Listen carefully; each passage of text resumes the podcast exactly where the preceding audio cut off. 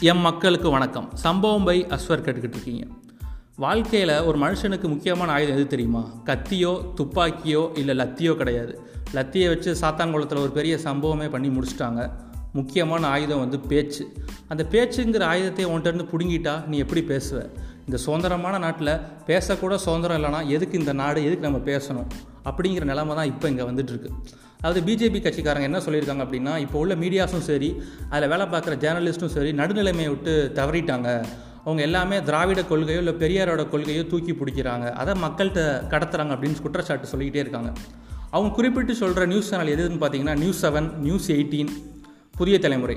அதில் வேலை பார்க்குற ஜேர்னலிஸ்ட் பேரையும் அவங்க மென்ஷன் பண்ணியிருக்காங்க. புதிய தலைமுறையில் இருக்கிற நம்ம கார்த்திகேயன் செல்வன் சார் கார்த்திகேயன் இப்படி நியூஸ் எயிட்டீனில் உள்ள Gunasekaran sir Senthil sir news செவனில் உள்ள நெல்சன் சேவியர் சார்.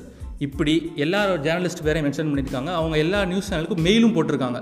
அவங்கள வேலையை விட்டு தூக்குங்க. அவங்க நடுநிலையை விட்டு தவறிட்டாங்க அப்படின்னு சொல்லிட்டு.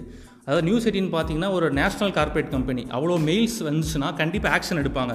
அவங்க வேலை கூட போகிறதுக்கு நிறைய சான்சஸ் இருக்குது இப்படி போச்சுன்னா நீ எப்படி பேசுவ? யாருமே பேச மாட்டாங்க. பயப்படுவாங்க பேசுகிறதுக்கு வேலையே பேசுனா நீ எப்படி பேசுவ? அதாவது ஒரு கருத்து இருக்குன்னா அது எதிர்கருத்தை சொல்லி அவனை பேச விட்டு நம்ம வாதம் ஜெயிக்கிறது தான் ஒரு மீடியாக்காரனோட வேலையே. பேசவே உனக்கு வாய்ப்பு கிடைக்கலனா வேலையே உனக்கு இல்லாமல் பண்ணிட்டா நீ எப்படி பேசுவ அதான் இங்கே முன் வச்சுட்டு இருக்காங்க அவங்கள பொறுத்த வரைக்கும் இங்கே சினிமா நியூஸும் கிரிக்கெட் நியூஸையும் பற்றி தான் பேசணும். ஏன்னா சினிமாவில் உள்ள அரசியல் பற்றியும் பேசக்கூடாது கிரிக்கெட்டில் உள்ள அரசியல் பற்றியும் பேசக்கூடாது. மொத்தத்தில் இங்கே அரசியல் பேசவே கூடாது. நடுநிலைமைனா என்ன? நியாயத்தின் பக்கம் இருக்கிறது தான் நடுநிலை.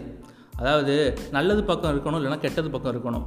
நடுவில் யாராலையுமே இருக்க முடியாது. நடுநிலை நக்கியாக இங்கே யாராலையுமே மீடியாவில் இருக்க முடியாது. ஒவ்வொரு மீடியாக்காரங்களுக்கும் இல்லை ஒவ்வொரு ஜேர்னலிஸ்ட்டுக்கும் ஒரு விதமான சித்தாந்தம் இருக்கும். அதை ஃபாலோ பண்ணுவாங்க. இதில் எந்த தப்புமே கிடையாது. அப்படி பார்த்தா அவங்க ஓட்டே போடக்கூடாது அப்படின்னு தான் சொல்லணும். ஏன்னா ஒரு ஆளாக இன்ஸ்பயர் ஆகி ஒரு லீடரை இன்ஸ்பயர் ஆகி தான் அவங்க ஓட்டே போடுறாங்க. அப்போ அதிலே நிறையா மிஸ்டேக் இருக்குது இங்கே ஃபவுண்டேஷன்லேயே நிறையா ஓட்டை இருக்குது நீ வீட்டு மேலே உள்ள ரூஃபையோ இல்லை அது மேலே உள்ள ஓட்லேயோ நிறையா ஓட்டையை கண்டுபிடிக்கிற. நம்ம போடுற ஓட்டுலேயே நிறையா ஓட்டை இங்கே இருக்குது. ஸோ ஜேர்னலிசத்தை காப்பாற்றுவோம் நிறையா பேசுவோம். பாசிட்டிவாக இருப்போம். டாட்டா பாய் பாய்